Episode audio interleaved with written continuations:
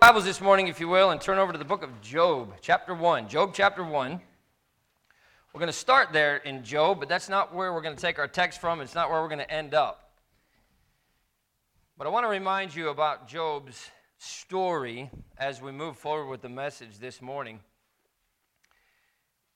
Job was a man that the Bible called perfect. Now, that does not mean that he was sinless. It means that he was mature. It means that he was a man of integrity. And it says that about him in Job chapter number 1, in verse number 1, there was a man in the land of Uz whose name was Job, and that man was perfect and upright and one that feared God and eschewed evil. That word eschewed means he avoided it. He stayed away from it. He was a good man. He feared God. He hated evil. That means that God was going to give him an easy life with no difficulty, right? Well, if you know the story of Job, you know that that's not true. In fact, just about the opposite of that is true. It didn't take long for Satan to notice that Job was a man who was upright. And we see that in verse number 9 of Job chapter 1. Then Satan answered the Lord and said, "Doth Job fear God for nothing?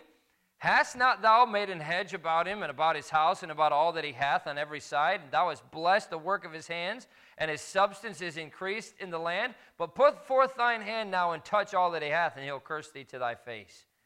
Satan finds a man who's upright. Satan finds a man who is following God. Satan finds a man who is devoted to God. And I think you know the rest of the story. In a matter of just a few hours' time, Job lost everything that he had. He lost the things that were the most precious to him. I'm sure his wealth was a little bit of something, but he lost not only all of his cattle, he lost his houses, he lost all of his servants, he lost all of his children. Could you imagine getting that news? All of your kids are dead. I couldn't imagine what it must be like to be Job. And I think a lot of Christians, good Christians even, get the illusion that once they really sell out to Jesus Christ, once they really sell out for the cause of Jesus Christ, that everything's just going to go nice and easy. Everything's going to be perfect. Everything's going to be good. It's going to be smooth sailing. You hear a lot of that in the prosperity gospel, right? You give your life to Christ, and he's going to bless you beyond your wildest dreams. You'll have millions of dollars. You'll have fancy houses and cars and everything else. Just give your life to Christ. And people give their life to Christ, or at least they think that that's what they're doing, and it doesn't happen the way that the prosperity gospel says that it's going to happen. All of a sudden, there's hardships. All of a sudden, there's difficulties. All of a sudden, there's trials, and they get disillusioned into thinking, what's going on? This is not how it was supposed to be. This is not how it was supposed to end. I want you to turn over to 2 Timothy chapter 3. 2 Timothy chapter 3 is our text this morning. I'm not trying to discourage you. In fact, I hope this will be a very encouraging message this morning. There's no life like a life that's lived for Jesus Christ. And there's no greater blessing than knowing that you are living as best as you know how for Jesus Christ. But I want you to understand this morning that just because you sell out for Jesus Christ does not mean that life is going to be a bed of roses. In fact, the opposite is very often true. And in 2 Timothy chapter 3 and verse number 12, we see this. Yea, and all that will live godly in Christ Jesus shall suffer persecution. Amen. Look just a few verses back, and this is where we're going to take our text from this morning in verse number 1 of 2 Timothy chapter 3. This know also, that in the last days perilous times shall come. It's a fact of the Christian life that you're going to face trials. You will run up against difficulties. It's what you do with those difficulties and with those trials that's going to determine the course that your Christian life takes. Many of you are going through trials right now. I've talked with you. I've prayed with you. I know what you're going through. And if you're not going through a trial right now, you're not going to have to wait long. You'll be there. That's the way life goes. It's the way our Christian life goes. And you could almost call your Christian life from one trial to the next, right? That's kind of how you can look at milestones. There's a lot of great times in the Christian life. I'm not trying to discourage you this morning. You that have been Christians, especially if you've been Christian for any length of time, know what a life lived for Jesus Christ is and what a blessing it is to be a Christian. If you're not saved, if you don't know Jesus Christ as your Savior, you don't know what you're missing out on. You need to repent of your sins and ask Jesus Christ to come into your heart and forgive you, and do it today. The Christian life is a wonderful life, but I'm not trying to sugarcoat it and pretend that once you become a Christian, all your problems go away. They don't. If you're not in a trial right now, you're going to be in one soon. And if you're not in one soon, you probably just came through a trial. I don't know what's on the horizon for us as Christians. It may be out-and-out persecution. It's not something that's been unheard of throughout history for those who have claimed the name of Jesus Christ. That may be coming for us. I don't know. Maybe that you just face the trials of life. But no matter what, we're all going to face it.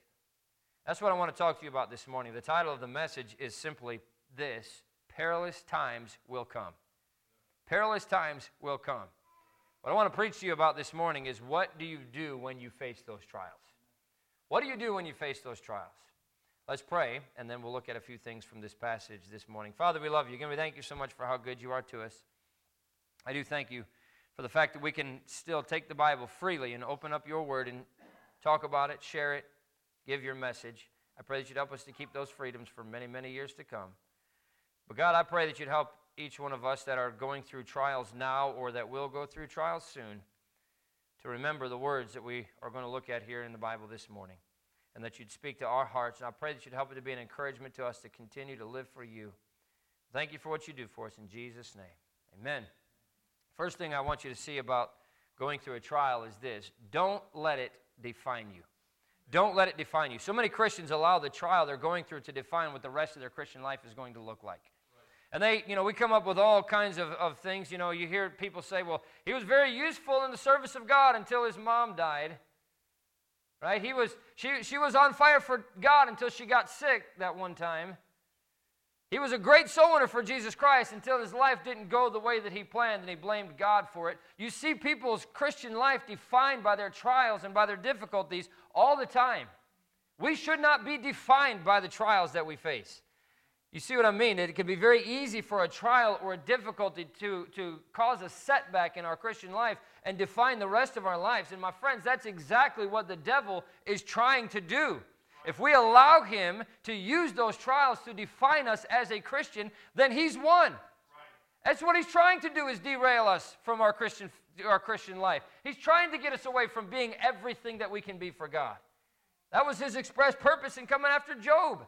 He was trying to make Job deny God. He was trying to make Job curse God, right? He said that point blank. He told God that. You take away that hand of protection, he's going to curse you. It's exactly what he was trying to get Job to do. Thankfully, for our purposes, he was unsuccessful in that with Job. But with so many Christians, he succeeds in doing just that.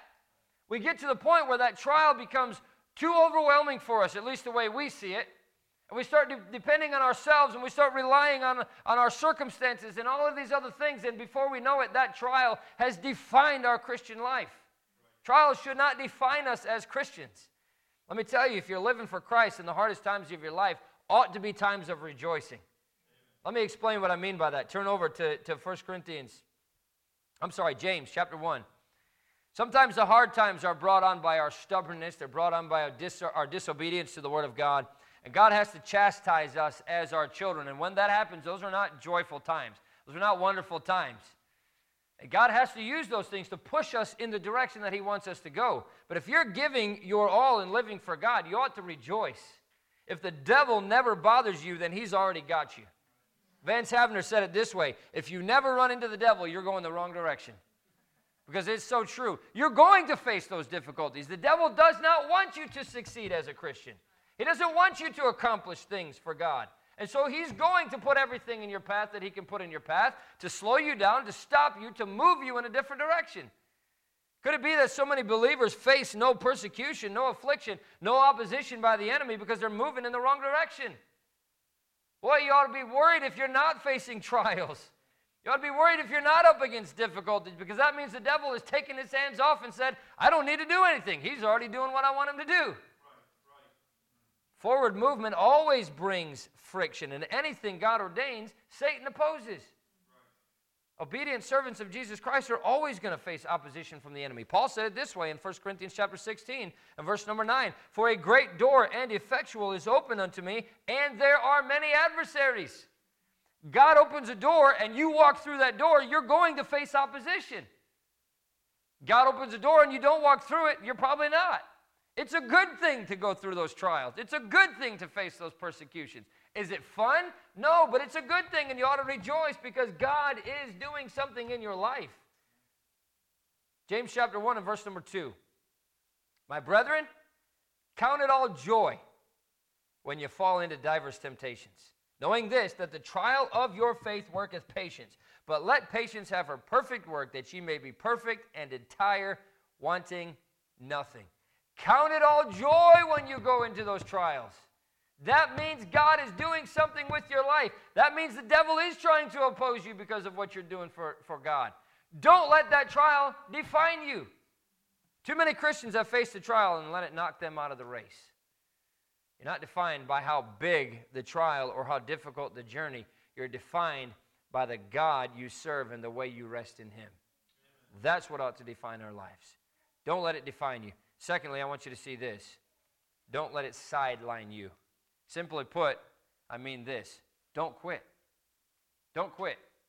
I used to laugh all the time because when we did book reports in high school, one of the pieces of the grade was that you had to tell what you learned from that book. What was the lesson of the book, right? And we always had to read a biography. It had to be about a person. And you always tell when somebody didn't read the book because the lesson that they learned from the book was, don't quit. I'm thinking, okay, obviously they wouldn't have wrote a book about this person if they quit halfway through the process and didn't accomplish anything, right?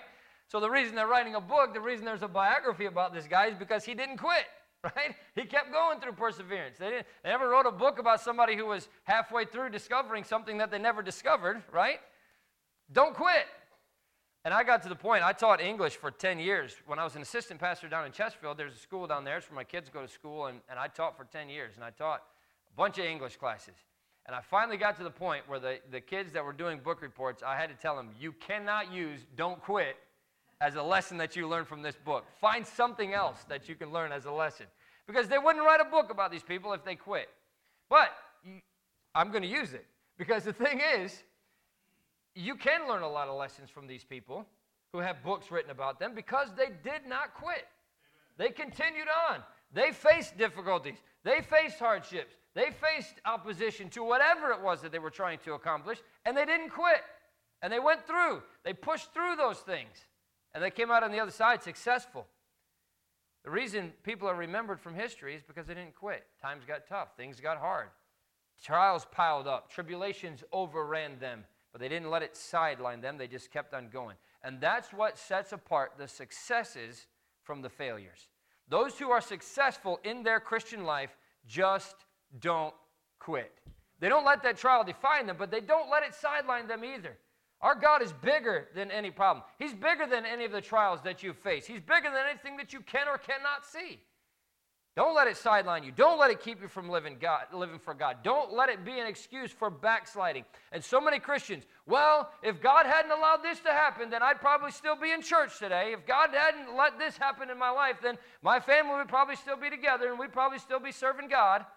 People use that as an excuse all the time.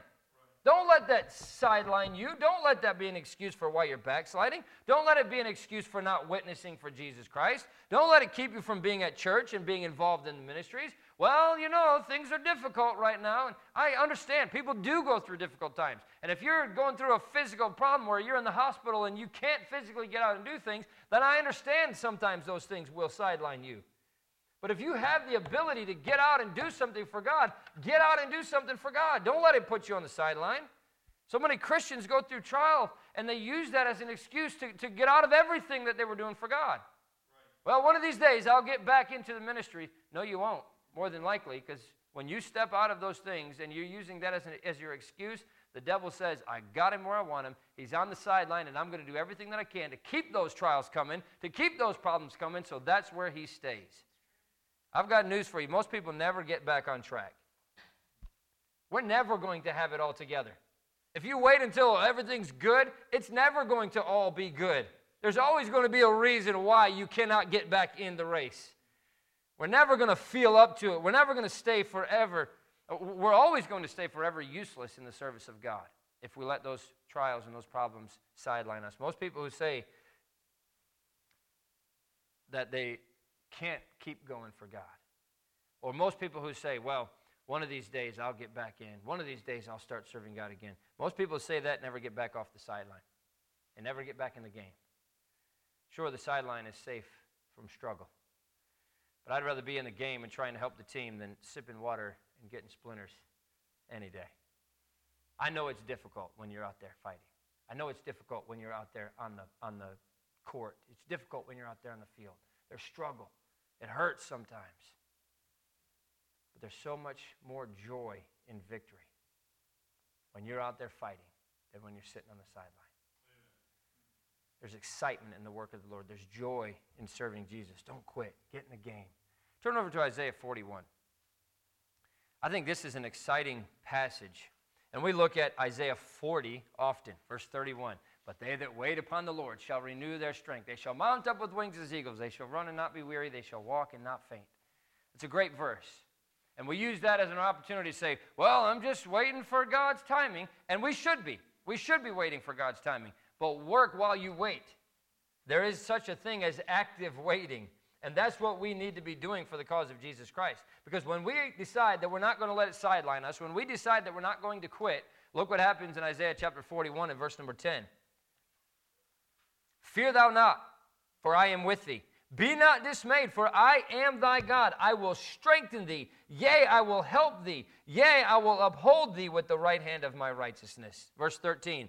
For I, the Lord thy God, will hold thy right hand, saying unto thee, fear not, I will help thee. What is it that a kid needs most of the time when they're going through something that's scary? They just need somebody there that they know is with them, that they can hold onto their hand, right? When a little kid gets scared, what do? They come running up there and they wrap their arms around the legs of a parent that they're comfortable with, right? That's what we need when we're going through a trial. We just need to know that God is there, and He is there. He will give us that strength. He's going to help us through that trial. Don't let it sideline you and stop you from being what God wants you to be. Turn back over to 2 Timothy chapter 4. Right here in the same passage, there's been plenty of quitters. Right? We have examples of them in the Bible. Right here in our text passage, we see in 2 Timothy chapter 4 and verse number 10, for Demas hath forsaken me, having loved this present world, and is departed unto Thessalonica. Demas was doing something for the cause of Jesus Christ. But he gave up when the worldly pleasures overwhelmed him. John Mark, he'd given up when the work got too great in Acts chapter 15. In fact, it caused such division between Paul and Barnabas that they end up splitting over it. But I think this is so good. Look at 2 Timothy chapter 4 and verse number 11. Paul says this, only Luke is with me. Take Mark and bring him with thee, for he is profitable to me for the ministry. Amen. What a testimony. Right. He quit. He got out of it. But he got back in the race. Amen. I don't know what he faced. The Bible doesn't really give us a lot of the trials that he went through. It was obviously overwhelming to him. Paul did not want to take John Mark with him because he said he's not profitable for us. But later on, he said, this is the one that I want with me. He came back. He got off the sideline. He got back in the race, and God was able to use him in a great way. We need to take the mindset of the Apostle Paul. Look what Paul said in 2 Timothy chapter 4 and verse number 16. At my first answer, no man stood with me, but all men forsook me. I pray God that it may not be laid to their charge. Notwithstanding, the Lord stood with me and strengthened me, that by me the preaching might be fully known, and that all the Gentiles might hear. And I was delivered out of the mouth of the lion. And the Lord shall deliver me from every evil work, and will preserve me unto his heavenly kingdom, to whom be glory forever and ever. Amen. Paul said, I don't care if nobody else is with me. I don't care if I have anybody else to stand with me. I have Jesus Christ, and Jesus Christ plus nobody is a majority. You add yourself to his side, and you are going to be a victor, because he's already won the war. I have a job to do, Paul said. I have a Savior that's with me to give me strength. One of my favorite poets is Edgar Guest. He wrote some tremendous poems, and one of my favorites of his poems is Don't Quit. When things go wrong, as they sometimes will, when the road you're trudging seems all uphill, when the funds are low and the debts are high, and you want to smile but you have to sigh, when care is pressing you down a bit, rest if you must, but don't you quit. Life is strange with its twists and turns, as every one of us sometimes learns. And many a fellow turns about when he might have won had he stuck it out. Don't give up, though the pace seems slow. You may succeed with another blow. Often the goal is nearer than it seems to a faint and faltering man. Often the struggler has given up when he might have captured the victor's cup. And he learned too late when the night came down, how close he was to the golden crown. Success is failure turned inside out, the silver tint of the clouds of doubt. And you never can tell how close you are. It may be near when it seems so far. So stick to the fight when your heart is hit. It's when things seem worse that you must not quit. This know also, that in the last days perilous times shall come. Don't let it define you. Don't let it sideline you. And lastly, I want you to see this. Turn back over to Job 23. When trials come, let it refine you. That's what we see happening for Job. He went through what for most of us makes up our worst nightmares. He suffered tremendous physical loss, but look what Job was able to comfort himself with as he battled those difficulties in Job chapter 23 and verse number 10. But he knoweth the way that I take. When he hath tried me, I shall come forth as gold. Do you know what that says to me? The gold part is great, but I think the first part is even more important than the last. He knoweth the way that I take. He didn't create us, throw us into this world and say, go figure it out on your own. He's walking through it with us. He knows exactly where we are. He knows exactly what we're going through. And he knows exactly what trials are going to make us stronger. He doesn't send and allow trials to come into our lives so that it can break us down and derail us and throw us away in the trash heap of history. He does it so that he can refine us and make us exactly what he wants us to be. Do you know the process of refining gold? They heat that gold up, and it gets to the place where it's all melted, and then the dross rises to the top, and they wipe that dross off. And then they heat it up even more, and more dross rises to the top, and they keep wiping it off. And the way that they can tell when that dross is completely out of that gold, the way that they can tell when that gold is completely refined is when they can see their reflection in that gold. Isn't that an amazing picture of the way that God puts us through those trials? He doesn't do it so that he's cause us pain. He doesn't do it so that he can cause us difficulties. He's doing it because he's trying to refine us. He's doing it because he's trying to make us more pure. And the hotter those trials, the harder those difficulties, the more that dross rises to the top and the more he can take off of it. And I'll tell you this, when they're refining that gold, they don't just turn up the heat and walk away. If you turn that heat up too hot, you can ruin an entire pot of gold. They have to watch it. They have to make sure that that temperature doesn't get any hotter than it should be getting in order to make that dross rise to the top. And if that's not exactly the way that it is with Jesus Christ, with God, when he works us through trials, he's standing there. He's watching us in the flames. He's not going to make us go through something that's harder than what we can handle, right? There hath no temptation taken you, but such as is common to man. But God is faithful, who will not suffer you to be tempted above that which ye are able, but will with that temptation also make a way to escape, that ye may be able to bear it. He puts us through those trials so that we can come out on the other side like gold. Here's what I know. You're going to go through the fire. If you live godly, you will suffer persecution. Life lived for Jesus Christ is not going to be easy, especially as we move closer to the appearing of Jesus Christ. Amen. But can I give you three things quickly for when you're going through the fire? Number one, seek to understand why, but know that you may never know. Nothing wrong with asking the question, why? Right. Jesus asked that question. Right. Why hast thou forsaken me? Right. Nothing wrong with us asking that question, why? Why are you putting me through this trial? And I guess it's maybe how we ask that question. If you're asking it accusing him, then that's one thing. But if you're saying, why am I going through this? Do I need to refine something in my life? Do I need to get something out of my life? And if that's the case, then please show me what it is. If this is to make me stronger, then please help me to come out stronger on the other side. Sometimes God gives a reason and it becomes clear why we had to face what we had to face. And those are always helpful, but sometimes God marks across our days. We'll explain later.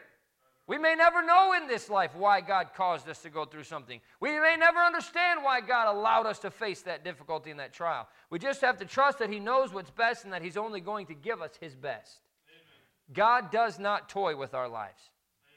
We're not little mice or little rats in a test. He's not poking us to see how we're going to react. He's not poking us to see, well, I wonder what this does. I wonder if I do this to them, what would happen? No, God knows exactly what we need, and he doesn't play around with our lives. He's trying to get us to a purpose. Seek to understand why, but know that you may never know. Second thing is this, allow it to do its work. Turn back over to James chapter 1. We already looked at this verse, but I think this is so crucial in understanding exactly what God is trying to accomplish. Allow that trial to do its work. God didn't just put you there because he felt like putting you there. He's trying to accomplish a purpose. For I know the thoughts that I think towards you, saith the Lord, thoughts of peace and not of evil, to give you an expected end. He's not just prodding us and messing with us. He's trying to get us to from point A to point B. And sometimes we don't know what point B looks like, but as we allow God to work in our lives and as we allow God to put us through those trials, many times it becomes clear what that is. But he says this in James chapter 1 and verse number 4, but let patience have her perfect work, that ye may be perfect and entire, wanting nothing. That's what he's trying to get us to. Allow that trial to do its work. And number three, know that you will come out better and stronger if your trust is in the Lord. And that's a big if, because most people are saying, know that you're going to come out stronger on the other side. Not always. Just because you go through a trial doesn't mean that you're going to come out stronger on the other side. You may come out of the other side of that trial with bitterness and anger and resentment. Just because you go through a trial does not mean you're going to come out stronger on the other side. But if your trust is in the Lord, and if you realize that he's doing that to accomplish a purpose, then you'll come out stronger. Then you'll come out better on the other side. When we understand that our trial was for our own good and for his glory, that's when we'll come out stronger on the other side. In May of 2001, Eric Weinmeier accomplished something that only about 150 people do a year. Climb Mount Everest. I've always loved the idea of mountain climbing, and I always thought what a great thing it would be to go climb Everest. It takes 3 months to climb Mount Everest. And usually you hike up to base camp, you hike back down, you hike up to a base camp trying to acclimate, and then you have about a 1 or 2 or a 3 day window to climb to the top and back down to that base camp. Eric Weinmeier did that. And that would be great, but 150 people a year do that. The thing that made Eric's achievement so unusual is that he was the first one to do it blind. Eric Weinmeier is completely blind. He was born with some type of disease that by the time he was 13 years old, he did not have any sight left. He didn't focus on what he couldn't do. He made the choice to focus on what he could do. And he went a lot farther than anyone expected. He wrote his own autobiography in a book called Touch the Top of the World, a blind man's journey to climb farther than the eye can see.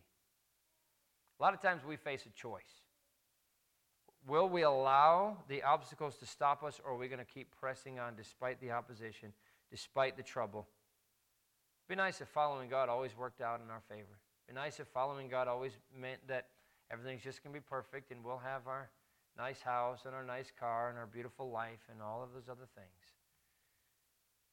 The reality is that many times doing what's right, requires overcoming obstacles. And we shouldn't expect constant smooth sailing, and we shouldn't expect constant troubles either. Like I said, God doesn't toy with our lives. So when God puts us through a trial, he knows what we can handle, and he's not going to put us through more than we can handle. But instead of focusing on what you can't do for God because of the difficulties and the trials and the opposition and the troubles, why don't we focus on what we can do for God?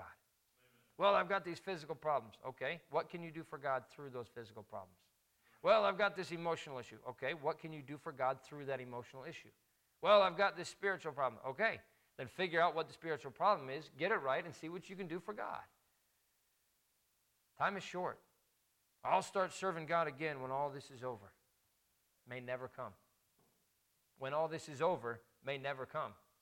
And if the devil knows that all he's got to do is put a little stumbling block in front of you and he can keep you from serving God, he's going to keep a stumbling block in front of you for the rest of your life. It's those who persevere, it's those who push through those stumbling blocks that God uses. This know also, that in the last days, perilous times shall come. Don't let it define you. Don't let it sideline you.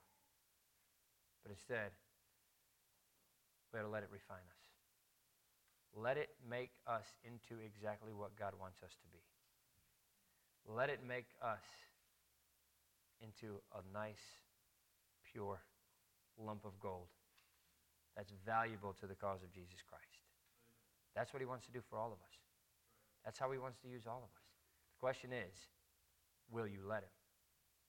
Will you let him? Or are you going to let that trial, that difficulty that we all face, keep you from being what you can be for God? Let's pray. Father, we love you. Again, we thank you so much for how good you are to us. I thank you for the good times in our Christian life. Thank you for the blessings. And there is no greater joy than living for Jesus Christ. But that does not mean that there's going to be an absence of struggle. God, in those struggles that some are going through right now, I pray that you'd help us to push through with the help of God, with the help of Jesus Christ, with the strength of Jesus Christ, and come out on the other side stronger, more determined to live for you, more determined to do for you what we can with the time that we have left. I believe we're in the last days. I don't know when you're coming back, but I believe it could be soon. And so, God, I pray that you'd help each one of us to make a determination with the help of Jesus Christ in our lives that we're going to do everything we can to serve you with the time that we have here. Thank you for what you do in our lives. In Jesus' name, amen. If you would, stand at your seats with your heads bowed.